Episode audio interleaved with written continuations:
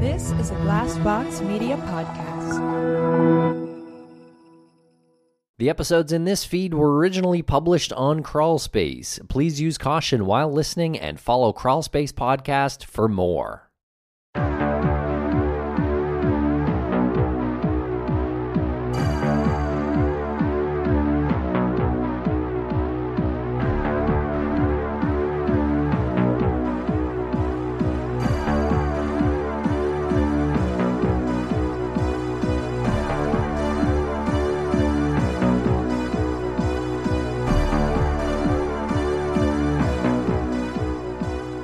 Welcome to Crawlspace. I'm Tim, here today with Lance in the Crawlspace Studios in Wormtown. Lance, how are you today?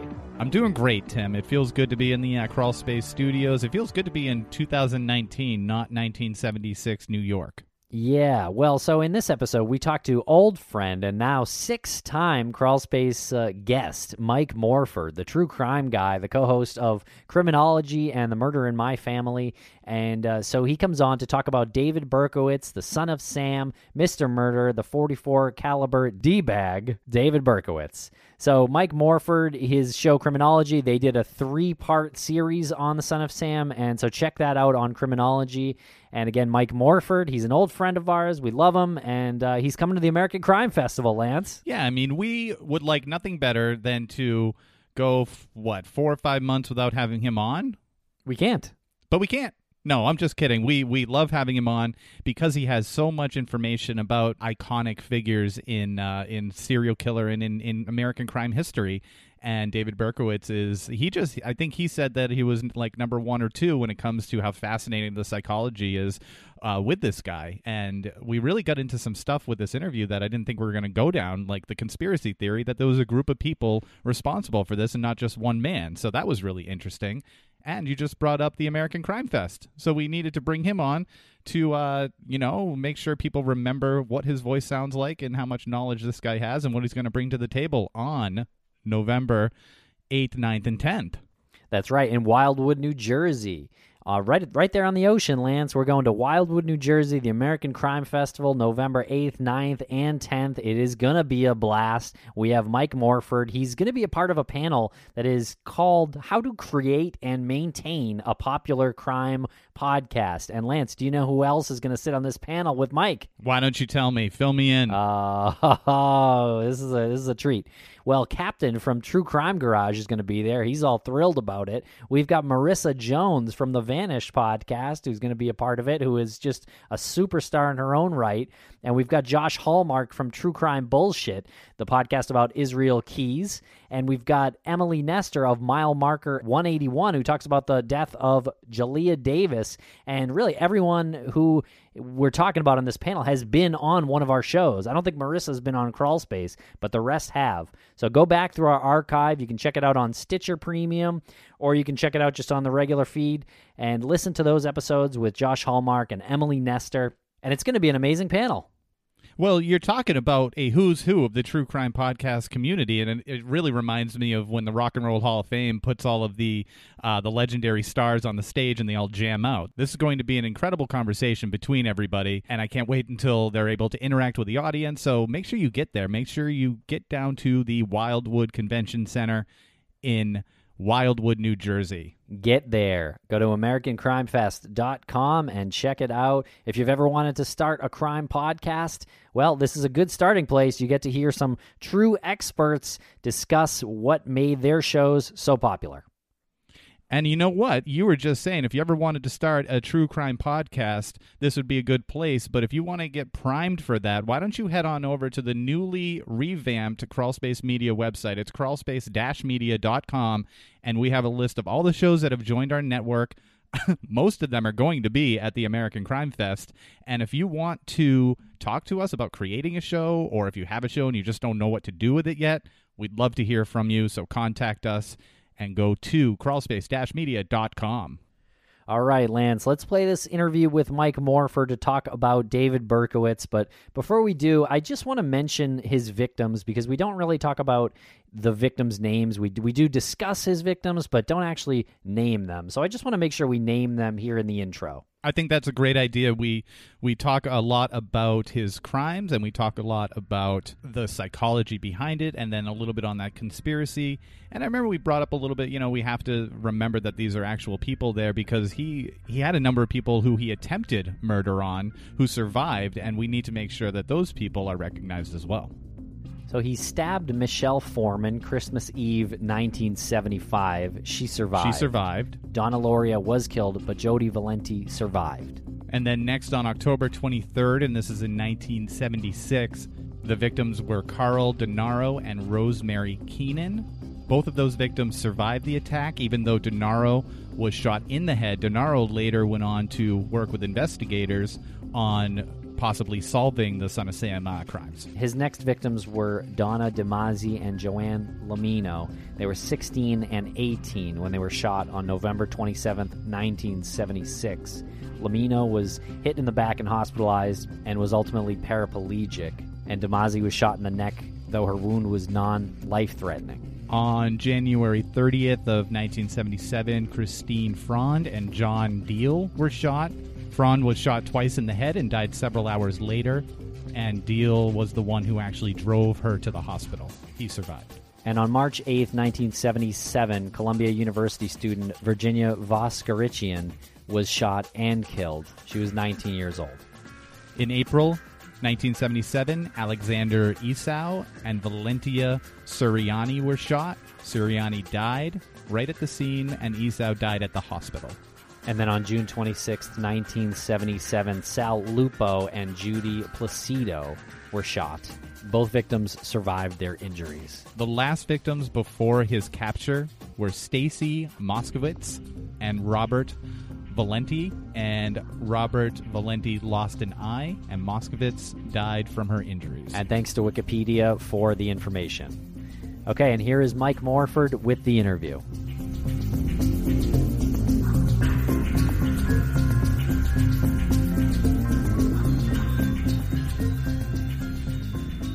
Welcome to Crawlspace, Mike Morford. How's it going?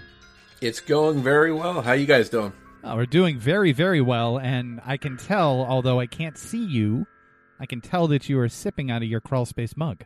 You got me. You busted me. But what am I drinking? Probably some whiskey. And... yeah, what does Mike Morford usually drink? Your normal concoction of banana milk and whiskey. How'd you guess? And grain alcohol. Nothing gets you up in the morning like some banana and whiskey mixed. Nothing says I'm ready to start looking in and solving cold cases more than some Jack and Banana Wave. How is that Crawlspace mug treating you? I'm afraid to use it. I'm afraid if it breaks, I'll never see another one. So that is probably true. It's up on the shelf, and it's protected in like one of those giant... bulletproof glass things like that they protect the Super Bowl trophy in. Yeah, it's airtight. It's in there. Exactly. That makes sense. It's got little laser chamber. Beams going towards it, like so nobody can break into my house and steal it. Well, I will go in and try to steal the mug, and I will dodge those laser beams, a la Catherine Zeta-Jones style. There you go. I'd like to see that. That would be fun to watch. Well. Your wish is my command. Well, maybe we'll set that up at the American Crime Festival in Wildwood, New Jersey, November 9th and 10th, 2019. Way to shoehorn the segue. Thanks. Yeah, so, Mike, you're coming to the American Crime Fest in Wildwood, New Jersey, November 8th, 9th, and 10th, 2019. It's going to be an absolute blast. Yeah, I'm excited. It's right in my backyard, and that doesn't happen very often, so I was automatically in as soon as I heard it was there. Well, when we were planning this with Jim and Nicole from PI Magazine and Unsolved Magazine, who are co-producers in this convention, this expo, we said there's no other place that we should be doing this aside from Mike Morford's backyard. And they said, yeah, that's exactly what we were thinking too. And if everybody wants to just come over to my house afterwards, we'll have a barbecue out back. You know, hopefully the weather's not too cold. We'll get the fire going and roast some marshmallows. Nice. Oh my God, your backyard sounds great. Marshmallows with Morph. We're coming down. It's a new show. How far away are you from Wildwood? I'm probably an hour or so. Oh, okay. Specifically, what street and house number are you?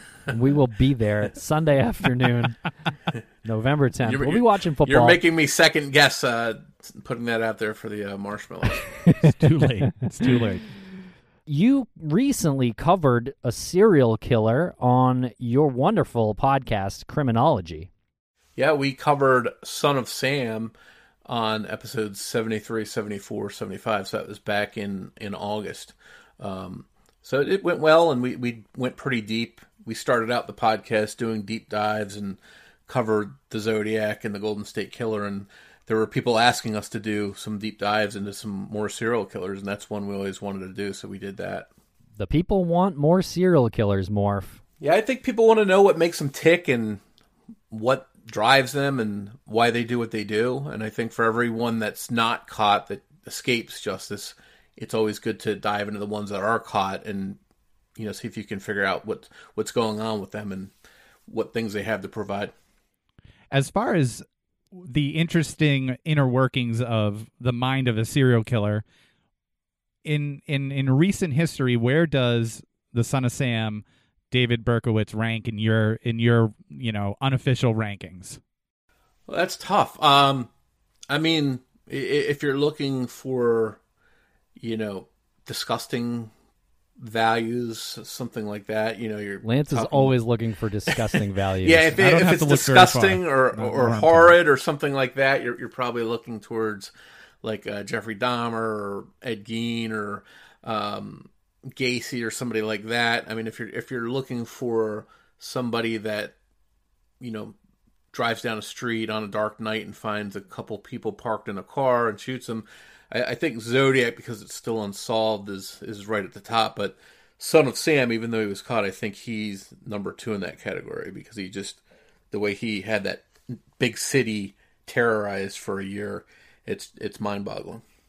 Okay, so take us back to when all this started and what prompted David Berkowitz to create this persona, the Son of Sam, and when did he start attempting violent crimes?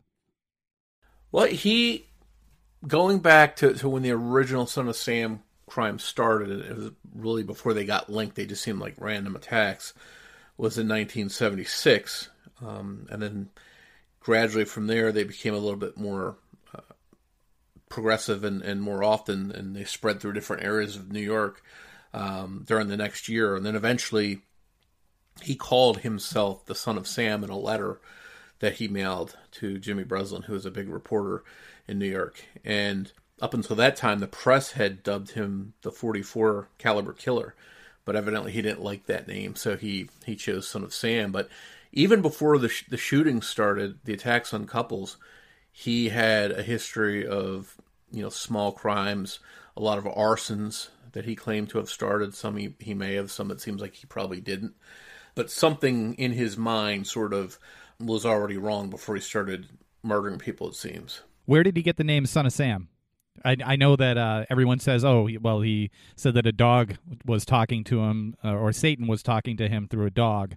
Where does those specific names come from? So he didn't really explain how he gave himself that name, but the person who owned the dog, his name was Sam Carr, and when he first confessed to these crimes, the whole thing came out about satanic worship, and he was getting these messages from this dog, and the dog's master was Sam, so it probably tied into that. But we also did an episode about the possible conspiracy in the case, that there were more people involved, and some of the conspiracy theorists that think there were more people involved think that Sam Carr's sons were involved in it. And so therefore you might have the name Son of Sam come from one of them. So it's an interesting case with lots of weird aspects for sure. Well, that is interesting. I hadn't heard that. And was that something that was actually investigated by the police, or was that something Berkowitz said, or how did that come about? Yeah, so it actually, there's a book about it by an author named Maury Terry. And Maury Terry, if you go back and watch some of the Unsolved Mysteries episodes from the early 90s and late 80s, he was on there, I think, a couple different times saying that he thought there was a conspiracy theory. And if you look, and I think it's born of the idea that there were several sketches made of the different shooters, and a couple of them look like they're David Berkowitz. Obviously, they're at night. Witnesses can have varying degrees of success making a composite, but some of them look a lot like David Berkowitz, and some of them look nothing like David Berkowitz. Some of them are, it's a thin guy with stringy blonde hair. I don't know how you're going to confuse that for David Berkowitz, but so it started in that vein, I think.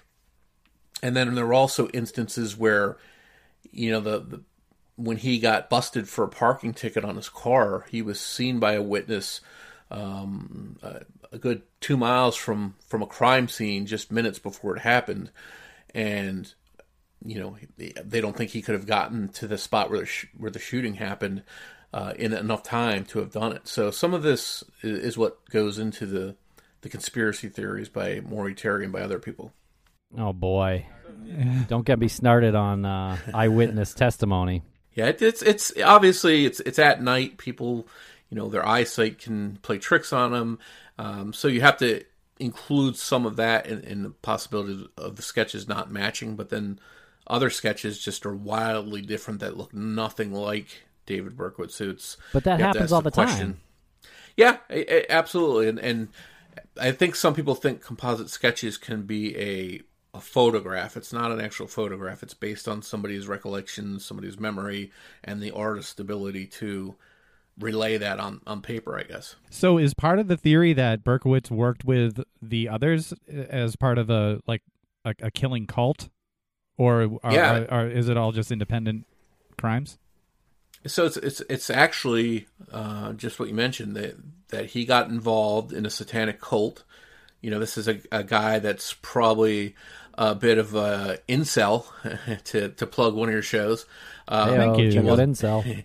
He wasn't successful with women. He was a loner, and he needed to fit in. And he found, according to him, he found some friends in a weird place, which was down in the gutters, so to speak, of New York City, where they would meet for satanic rituals and things like that. And reportedly there were dogs being sacrificed and things like that, just some real dark stuff. And then eventually the plan to start killing humans was introduced, according to even Berkowitz. Even Berkowitz mentioned that at one point. Now, he's changed his story a couple times, so who knows if he's telling the truth and which parts he's telling the truth about, but he definitely has said that there was some satanic activity, and others have verified some of those claims too. Well, I mean, it's pretty easy to say there's some satanic activity. You know what I mean? Especially when you're arrested for murder and attempted murder, it's a pretty easy defense. Literally, we could light a candle in here and say that we're doing some satanic activity, and we can talk to Satan or whatever we want to dream up as we, sit here in the office. You know what I mean? Like if you're chanting or whatever, and you call that satanic activity, that might be satanic activity for you, but it might be complete nonsense to most people. Could be meditation to somebody else. Yeah. Yeah, absolutely. And again, everybody's got the right to practice whatever religion they want, whether that's Christianity, Satanism, whatever. But I think if and when it crosses a line to killing people or animals, then, if that's truly the case, then you've got something that's pretty big. So when David Berkowitz started his violent crimes, he didn't originally use the .44 caliber. Is that accurate? He actually stabbed somebody. He tried to stab a couple girls, and they both survived. And it was just a real random attack. But he was later given a gun by a friend of his, or a friend of his bought it on his behalf, and he started using the gun. And originally the shootings just seemed also very random. They didn't connect them. They were in different areas of the city, different jurisdictions, and it just seemed pretty random. But eventually they started seeing, hey, a .44 caliber is not real common, and we've got this random shooting and this random shooting and this random shooting, and eventually they put two and two together and connected that they were all involved with each other. So they called him the .44 caliber killer, when in the summer of 1976 in New York City when he was terrorizing. And then he was later sort of dubbed the Son of Sam. You said that he didn't like the .44 caliber killer, and did he give himself the Son of Sam nickname?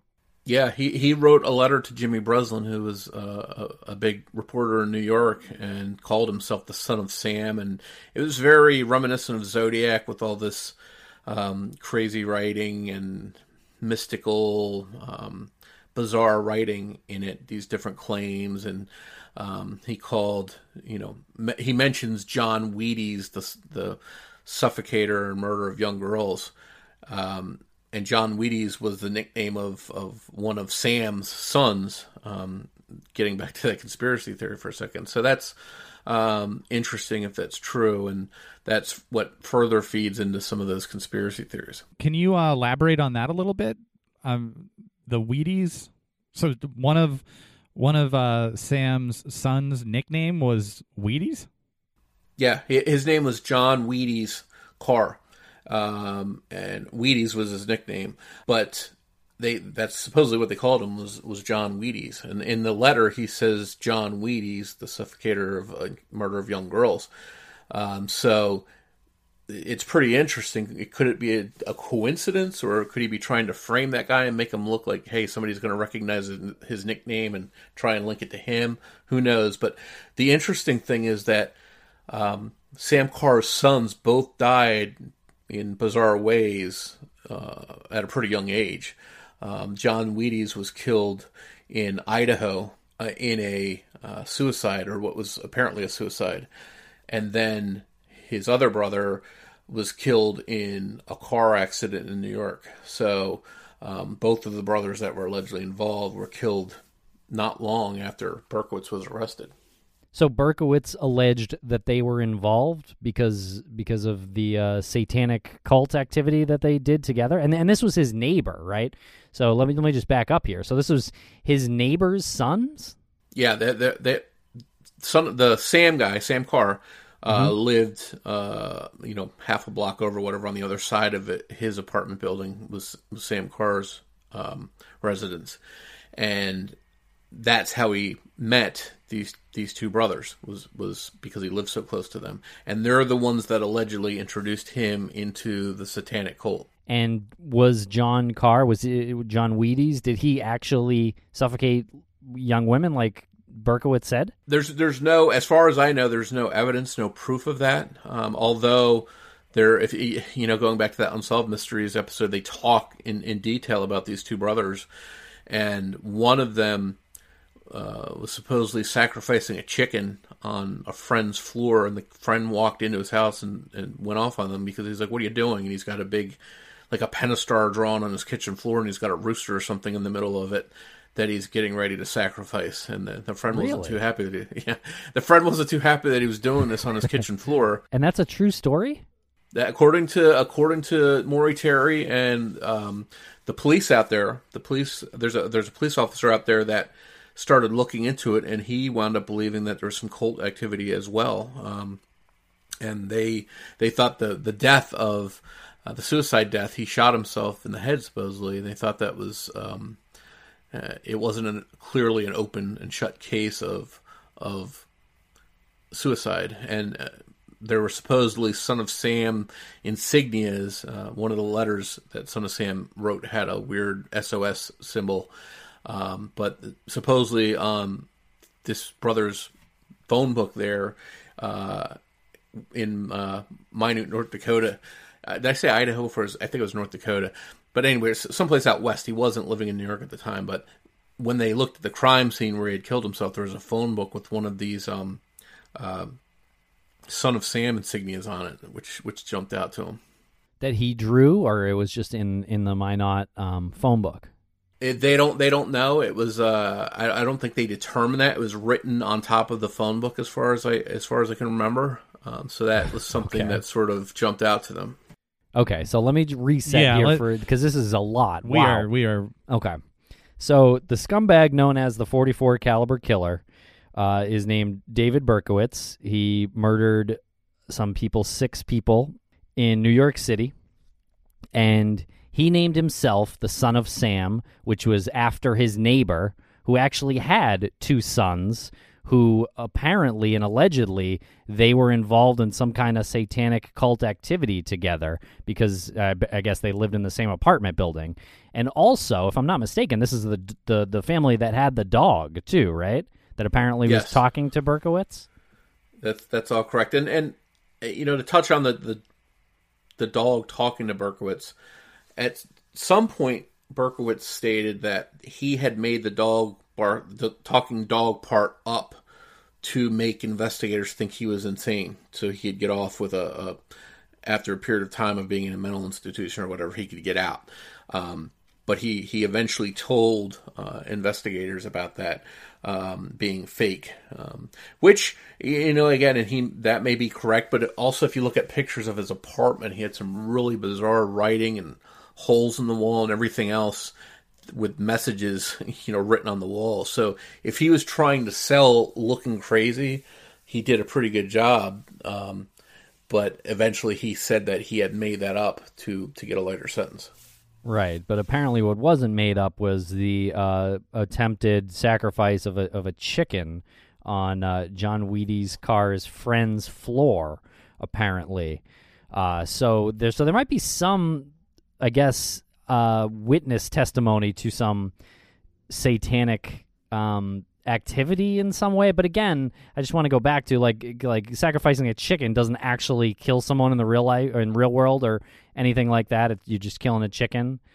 And so did Sam, the dad of these two kids and the dog, did he ever say that David hung out with his sons? You know, I don't know what their involvement was, if he confirmed that he knew him. That's something that wasn't clearly explained. You know, I don't know. At some point, David Berkowitz tried to kill Sam Carr's dog and shot it, but he survived. And I know that Sam Carr was trying to figure out who did it. I don't know that he wound up suspecting David Berkowitz or not, but he was concerned that somebody had tried to kill his dog. And then it came to be that there was another person that lived in that apartment building that was a police officer. He, for some reason, I don't know how he came to suspect David Berkowitz had been the one that shot the dog, but he started thinking that he had shot the dog and was keeping a close eye on him. Yeah, I'm pretty sure Berkowitz acted like a real weirdo in that apartment building. I mean, if you're up to that kind of activity, you're shooting dogs and actually killing people. Like, it's probably you're setting off radar to a cop or a detective. Yeah, absolutely. And one thing too to touch on, because I didn't say this, but it's probably important to anybody that believes in the conspiracy theory, and that is that there were 6 people killed and 7 people wounded in the shootings, the Son of Sam shootings. David Berkowitz only admits to pulling the trigger in some of those shootings. He said that he definitely did not shoot all of the people, and there were other people involved. He said that he had some role. He was there in the area either as a lookout or some kind of participant, but he didn't pull the trigger on all those crimes. Right, he was only convicted of 2 counts. Is that correct? Yeah, he was convicted of the Moskowitz shootings, and the Bobby Violante shootings, if I remember correctly. And I think actually the way they did it. Now this is a little bit of you almost have a whole episode set aside to explain this, but essentially what they did was they brought in, because these were in the different jurisdictions within New York. You know, you're talking the Bronx, Brooklyn, all these different areas. So what they did was they had judges come in from each of the shooting jurisdictions and essentially pass a judgment on Berkowitz for each crime. But back then, the way I understand it is they couldn't, you know, you wouldn't get more than one life sentence because you've only got one life is the way they looked at it. So it wasn't like you're sentenced to life 10 times. They just essentially made one big life sentence. They charged him with a couple of the murders, and and made one giant life sentence as opposed to a whole bunch of different life sentences, if that makes sense. Yeah, that makes sense. What was his intelligence like? I always thought before I really looked in the case, I thought he wasn't that bright, but he was. He had a pretty good IQ. I forget what number his IQ was, but he was pretty smart. But again, going back all the way to his childhood, he was adopted, and his adopted parents told him that his mom was dead. He found out that his mom had an affair with somebody, and that's how she got pregnant, and she gave him up for adoption. So he's got all these things going on in his mind. He went to serve in the military. And while he was doing his duty in the military, he had his first and only supposedly sexual experience with a prostitute, and he caught VD. So, he just wasn't lucky in what he was doing. And I think it was all sort of piling on him and compounding whatever issues he had. But he was actually pretty smart. And he obviously was inspired by the crimes of the Zodiac and the media attention that string of murders received, because he did something very similar. Like you said, he reached out to the press and to the police and, called himself Mr. Monster and Beelzebub and said that he was on the hunt to drink blood. Over the top type monster characteristics there. Do you think that his violent streak was motivated by his need to be recognized for something? I think that would be fair to say. I think a lot of those killers like Zodiac or Berkowitz, they don't get attention in their everyday life, and they seek it through the acts. But then they figure out, hey, rather than just get a mention of a shooting, in tonight's paper, I can actually send a letter and really sell it and go over the top with this bizarre thing. And I know they'll print that on the front page. Mm. And sure enough, the New York Times was printing Son of Sam stuff every day. They were in a panic, and they were putting his letters on the front page. So, for somebody like the Zodiac, the killing became a backstory. He sort of went away from that and went to all letter writing, because he said, I don't even have to kill anybody, and I could just write letters and get attention. So I don't know if Berkowitz wasn't caught. Maybe Berkowitz would have done the same thing, and he would have stopped being involved in shootings and just started writing letters threatening to shoot more people, and they still would have been printing it. Yeah, I feel like his decision to move on from a knife to a gun sort of speaks to his maybe not so much like his weak stomach for it, but there's a whole lot of bravado in his letters, and I feel like he started with the knife, and it was probably too close for him, too personal. Yeah, so then a gun, and even messing around with some arson here and there. That's very much like you can take a step back and you can do the business and then move on to your self promotion without getting literal blood on your hands. Yeah, and I think it's just a more effective way. If initially his plan was to kill people and get attention, he'd have a more efficient time doing that with a gun, because the first two people he attacked with a knife survived. So I think he said, all right, I need to step my game up and use a gun so I can actually kill some people and get some headlines that way. And that's what he did. Nice. Get a job. What about... sorry to go back to the actual Sons of Sam. Right, that's something that just kind of gets lost in the shuffle when people talk about this. There were actual Sons of Sam, right? That were apparently not good people. Apparently, So I don't know what. How old were they? I think if I remember correctly, I want to say they were in their late 20s, early 30s. Okay, so it wasn't that bizarre for Berkowitz to be hanging out with them. No, they were in his in his age range. Okay. Because I think he was in his mid-20s when the Son of Sam shootings were happening. Yeah, so they might have actually been a little older than him. Yeah, around the same age, slightly older. I'm starting to believe this conspiracy theory, Morph. How dare you? It's something we wanted to address in the show, and we're not trying to sell the conspiracy or well, you sold me. There's some unanswered questions. As a matter of fact, this is the odd thing that people don't know, is that after David Berkowitz was convicted and sentenced to prison, you would think, all right, everything's over, everything's done. One of the district attorneys in one of the jurisdictions opened up the case again, asking for people to come forward, because one thing that sort of got mixed up in the shuffle is, you know, David Berkowitz was known to own this big white car, and that's what he got ticketed with the night that he was busted, and they put two and two together, and that ultimately brought him down. But there was a big white car that he drove.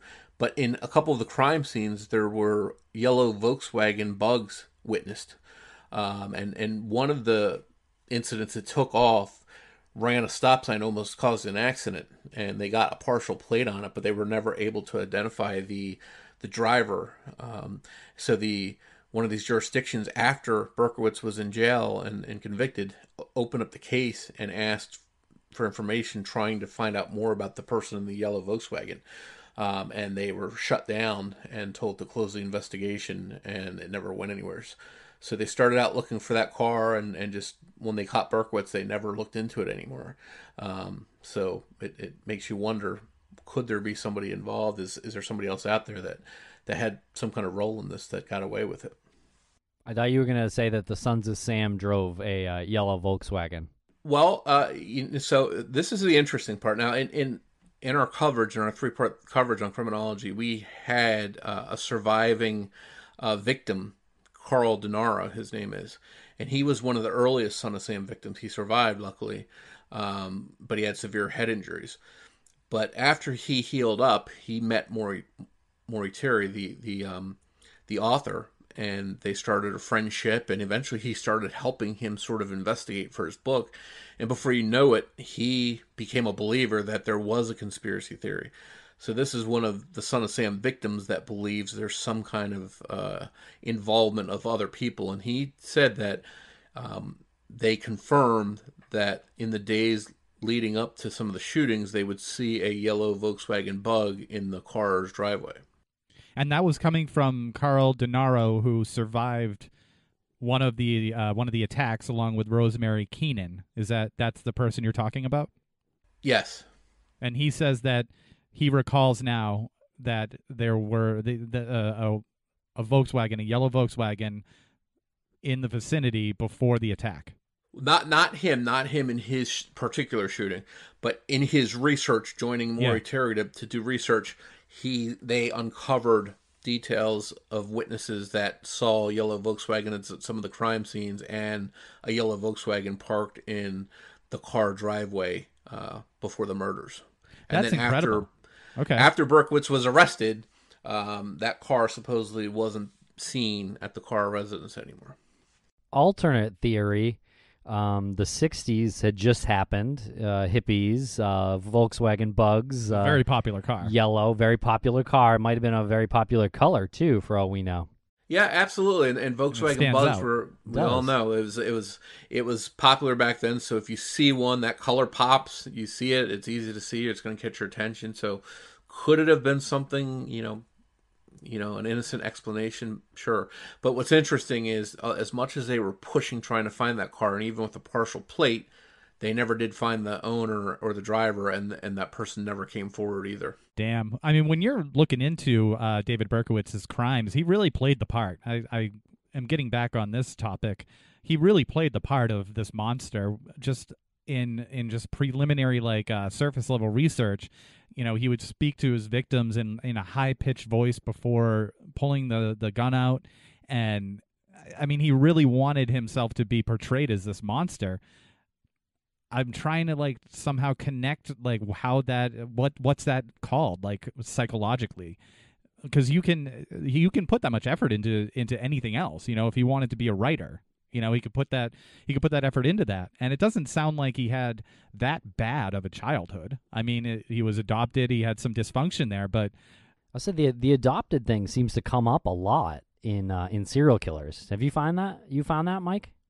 Yeah, I've heard it definitely a few times. I do hear of you know, childhood. I don't want to call them abnormalities, because there's plenty of normal kids that have issues when they're young that don't grow up to be serial killers. But there are certain things that people have seized on and said, hey, this seems pretty common with children. And sometimes adoption is one of those things. But Again, he didn't know until he was older that he was adopted and that his mom had given up on him. And he had a stable home with his adopted family. So he can't, I don't know how he could technically blame that on anything to do with his childhood, because by all accounts, he had as normal childhood as you could have. And has he, just to be clear, has he ever blamed it on his childhood, or is that just something that people try to make the connection? No, I don't think he ever did. I don't think he ever blamed it on there. And it's interesting because at different times following him being captured, I mean, it started off as, hey, I was hearing these voices from this dog telling me to go out and kill. And then it was, okay, you got me. I made that up. But that didn't really happen. Then later on, he's like, I was part of the satanic cult, and we went out and murdered people, and I pulled the trigger in a couple of the crimes, but not all of them. There were other people involved. And now today, all these years later, he's almost completely left that entire crime series behind him and almost doesn't want to talk about it anymore. Now he's a born-again Christian, and he says, I want to focus on being a good Christian and leave all that stuff behind. So almost done a complete 180 because he doesn't talk about that part of his life anymore. Well, that's something that's interesting to me as well, is that he went to prison. He was given, I guess he was given a Bible, and he read a passage in the Bible, and it inspired him to be born again. And I don't want to be called the Son of Sam anymore. I'm now the Son of Hope. And he becomes a prison evangelist. Is that just part of the act too? Does David Berkowitz just not know who he is? Is that, the Son of Sam was an act, it was a violent act, and this is an act of good. Does he just want to be a celebrity because he doesn't have an identity? I don't know. I don't think any of us really know what's going on in somebody's head, especially somebody like David Berkowitz. So, is he remorseful? Does he truly regret what he did, and he just really wants to move on with what he believes is the right path from here on out? I don't know. I don't think he's ever going to get out of prison. He's actually, from what I understand, he's actually said that he doesn't want to do any more parole hearings because he doesn't think he should be released. So maybe he does really believe that he deserves to pay for what he did. I don't know. Well, they also enacted the Son of Sam law, which was the law that prevents people who've committed crimes from profiting on their crimes. Is that something that is still in existence today? Wasn't there something about the book Wise Guy, which was made into Goodfellas, and they ended up saying that it was constitutionally they pulled the law back because it was unconstitutional? Or is that just for that case? I remember hearing something about the Wise Guy thing. I don't know all the details, but I remember hearing something about that. But the Son of Sam law it's called the Son of Sam law because it had to do specifically with Berkowitz's case, because his father was sort of taking over his finances and his the right to sign deals for him, quote unquote deals, because he felt, and he told people that, I think there's going to be some book deals or movie deals coming his way, and I want to be in charge of it. And that's one of the reasons they stepped in and made that law, so that a killer or his estate couldn't profit from their crimes. And when you said his father stepped in, you're talking about his father, Sam Hain, the Druid Devil. No, his adopted father. Oh, okay. Not that father. Okay. Just wanted to be clear. Yeah, being reborn as an incarcerated killer feels a little cliche to me. And doesn't it feel safe, too? Like, if he's this evangelist in prison, it almost protects him from any sort of prison violence amongst inmates. Like, yeah, you can kind of become a leader in that way, I'm sure. Yeah, yeah. A lot of people probably want to be good at that point, maybe. I don't really know. I haven't been to prison, but I'm looking at his... Stop it, you're hard. I am hardened by the podcast prison. But I'm looking at his timeline here that I just wrote down from this conversation. So he was adopted. He had done some arson, or committed arson at one point. Do you know when he committed that arson? I think it was when he was a teenager. He formed, I don't want to call it a volunteer fire company, but him and some, I guess, teenage friends... form some kind of, like a neighborhood watch, but for fire fighting, they would look out for fires and try and, if there was a fire that broke out, they would try and deal with them until the actual fire department got there. But here it was, he was setting some of these fires, and yeah, and he actually had a log of all these fires that he supposedly started. There were hundreds of them, if I recall correctly. But the authorities came to believe, I don't know why, maybe they found out he was in different areas. They came to believe that he couldn't have started all of them. So for some reason, he put fires in that he claimed were ones he started when they actually weren't. Man, so he was plagiarizing crimes. Yeah. Plagiarizing arsons. Doesn't everybody do that? That's very bizarre. I guess if you want to be successful in your particular field. I mean, that's kind of one of those markers, too, that we see that's common in young serial killers, or people who turn out to be serial killers, is lighting fires. Military happens to come up occasionally as well. Yeah. Yeah. I'm sure getting VD from a prostitute didn't help his mental state. Or his appreciation of women. Yeah. Yeah, yeah, you're getting laid for one time, and you come away with VD. It's gonna probably rub you the wrong way. Well, you know, I say get back on the horse, and keep trying. Well, but I don't know. Short of him paying for it, I don't know that he was very successful with getting any women. That was part of his issue, I think. Well, he was very lonely, and he said in one of the interviews with Maury Terry, I was very lonely, I was shy, I was introverted, I was awkward, and this cult, you know, they weren't judgmental. They welcomed me in, and that's the kind of people that cults usually look for, the outcasts, the people that don't fit in anywhere else. Exactly. Now, when you say cult, you're referring to the military, when he went to the army, right? Hey-oh. Hey-oh, I'm on fire. No, I'm not. Well, he's not. I mean, if this was Major League Baseball, he'd be sent back down to the minors. I mean, his record is 6-7. If you're a pitcher, like, you need to work on your craft a little bit. Do you think that bothered him, that he was so unsuccessful as a fire starter, you know, as a murderer? I don't know. You know, he even details in some of his comments. He said that the first time he shot that gun, and a 44's got a pretty good kick. The first time he shot it, he shot with one hand. And, you know, shoot that kind of gun with one hand, you're going to get some serious recoil. And he was shooting from a pretty good distance, 15, 20 feet away from cars at some instances. So I can see him just not being accurate. But as he went along and did some of the next shootings, he, you know, would get in a shooting stance, feet out to the sides to get some balance, and both hands, one hand supporting his shooting hand, and get a little bit closer to the car. So that combined to make the shootings more deadly after that. Oh, man. Well, what I don't want to get lost in this whole thing is that, you know, he had actual victims. We often make light of these moments, these violent moments in history. Yeah, you don't want to glorify the killer, but... Yeah, and you don't want to... It's a common topic. Yes, exactly. But you don't want to forget that there are victims there, and it's just a defense mechanism, really, to make make some light of his life, just to, you know, get by and not go insane. So yeah, I mean, he did effectively murder 6 people, and were all of these 6 people young couples in cars that were completely defenseless? Yeah, they were all young people, and some of them were walking on the street. You know, one girl she was carrying her books, and he came out of the shadows and pointed a gun at her, and she instinctively raised her books up in front of her face, and he shot her right through the books. Yeah. Right in the head. So, I mean, very, very sad. These were all young people with futures ahead of them. And the only, you know, saving thing here was that 7 of the 13 people survived, but some of them are scarred for life or are paralyzed. So even though they survived the actual shooting, they've been left with, you know, lifelong problems. He's only 66.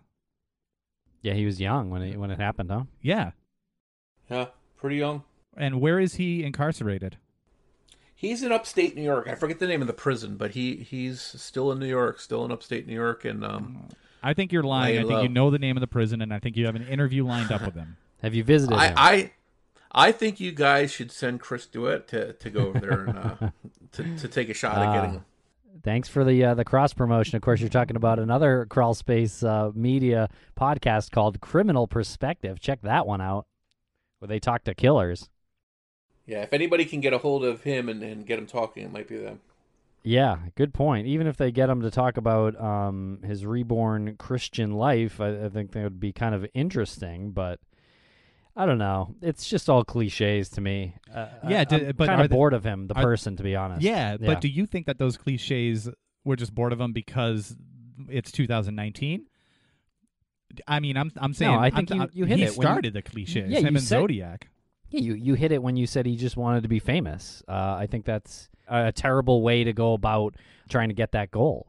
And I think, and if I can make this comparison, I think it's sort of changed a little bit to, I think most serial killers now, they don't want to be serial killers for attention. They want to be serial killers because they're just warped. You know, they're disturbed. I think it seems that there's been a crossover to mass shootings now for people that want their 15 minutes of fame. I'm going to take out as much people as I can, and people are going to talk about me. I'm going to be all over the news and blah, blah, blah. They're going to look into my life.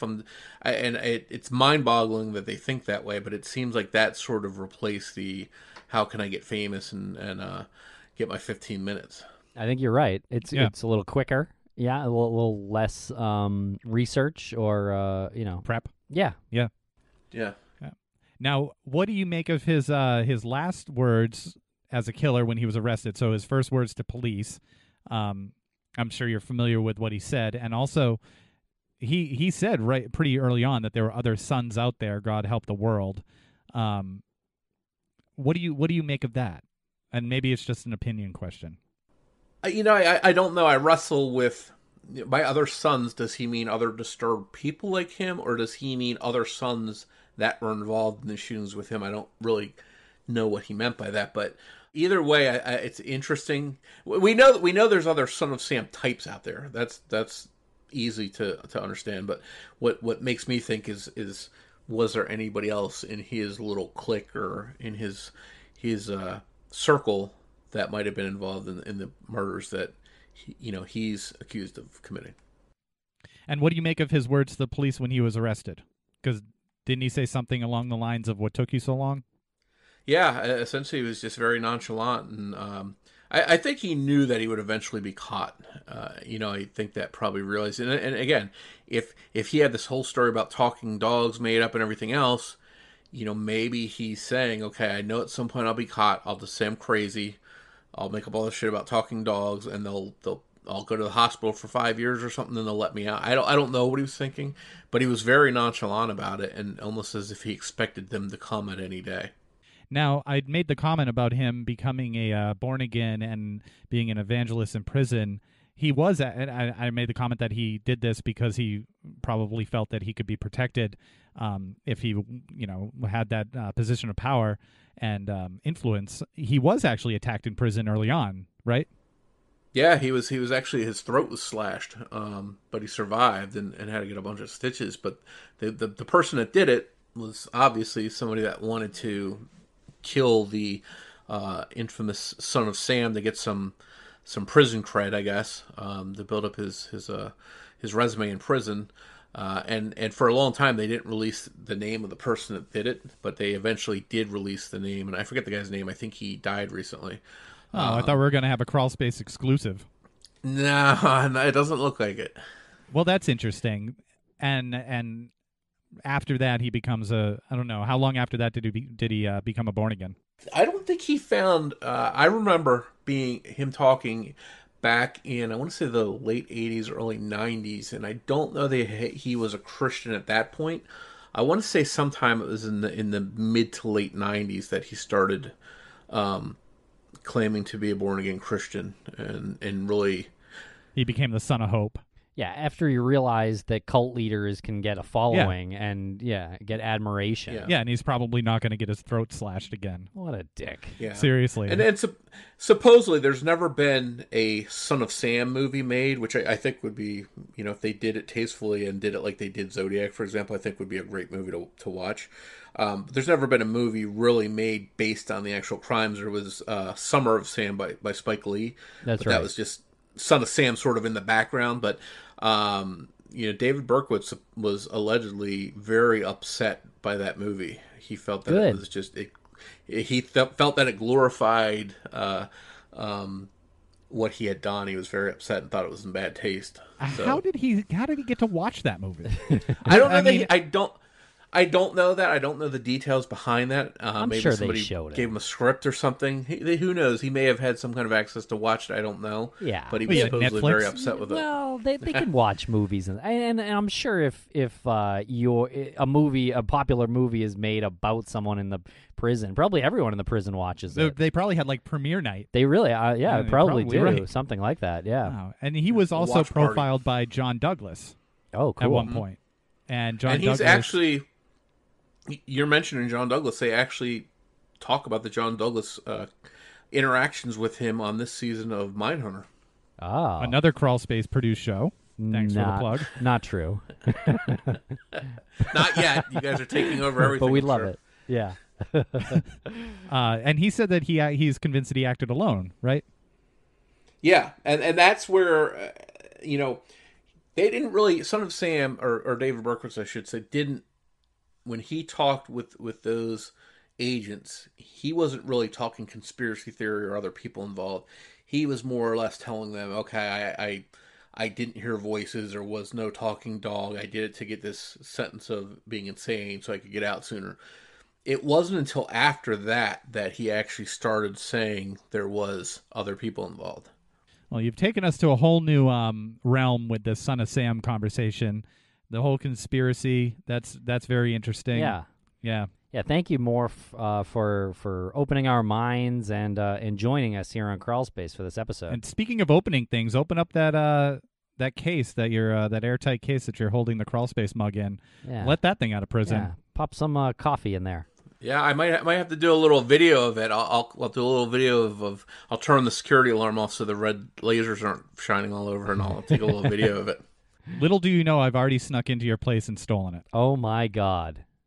And I'm going to give it back to you at the American Crime Fest. In Wildwood, New Jersey. What do I win when I come on your show for the 10th time? I got to be approaching that. There must be something. It's a new car, right? It's a robe. A robe that has robe. The Crawlspace insignia. Yeah. Oh, there you go. Yeah, you get the car comes on the 20th appearance. Oh, the 20th, okay. And wait till you see what kind of car it is. It's a yellow VW Bug. Hey, oh, there you go. Well, thank you, Morph, for joining us. We're really excited about the panel that you're going to be a part of. It is called How to Create and Maintain a Popular Crime Podcast. You're going to be doing that with Marissa Jones of The Vanish, with Captain of True Crime Garage, with Josh Hallmark of True Crime Bullshit, and with Emily Nestor of Mile Marker 181. So a who's who. That's going to be a great panel. That's a lot of pressure put me up there with those superstars. I don't know if I'm going to be able to. Well, we'll have to hit the bar before we go on there. California Pizza Kitchen. CPK. There we go.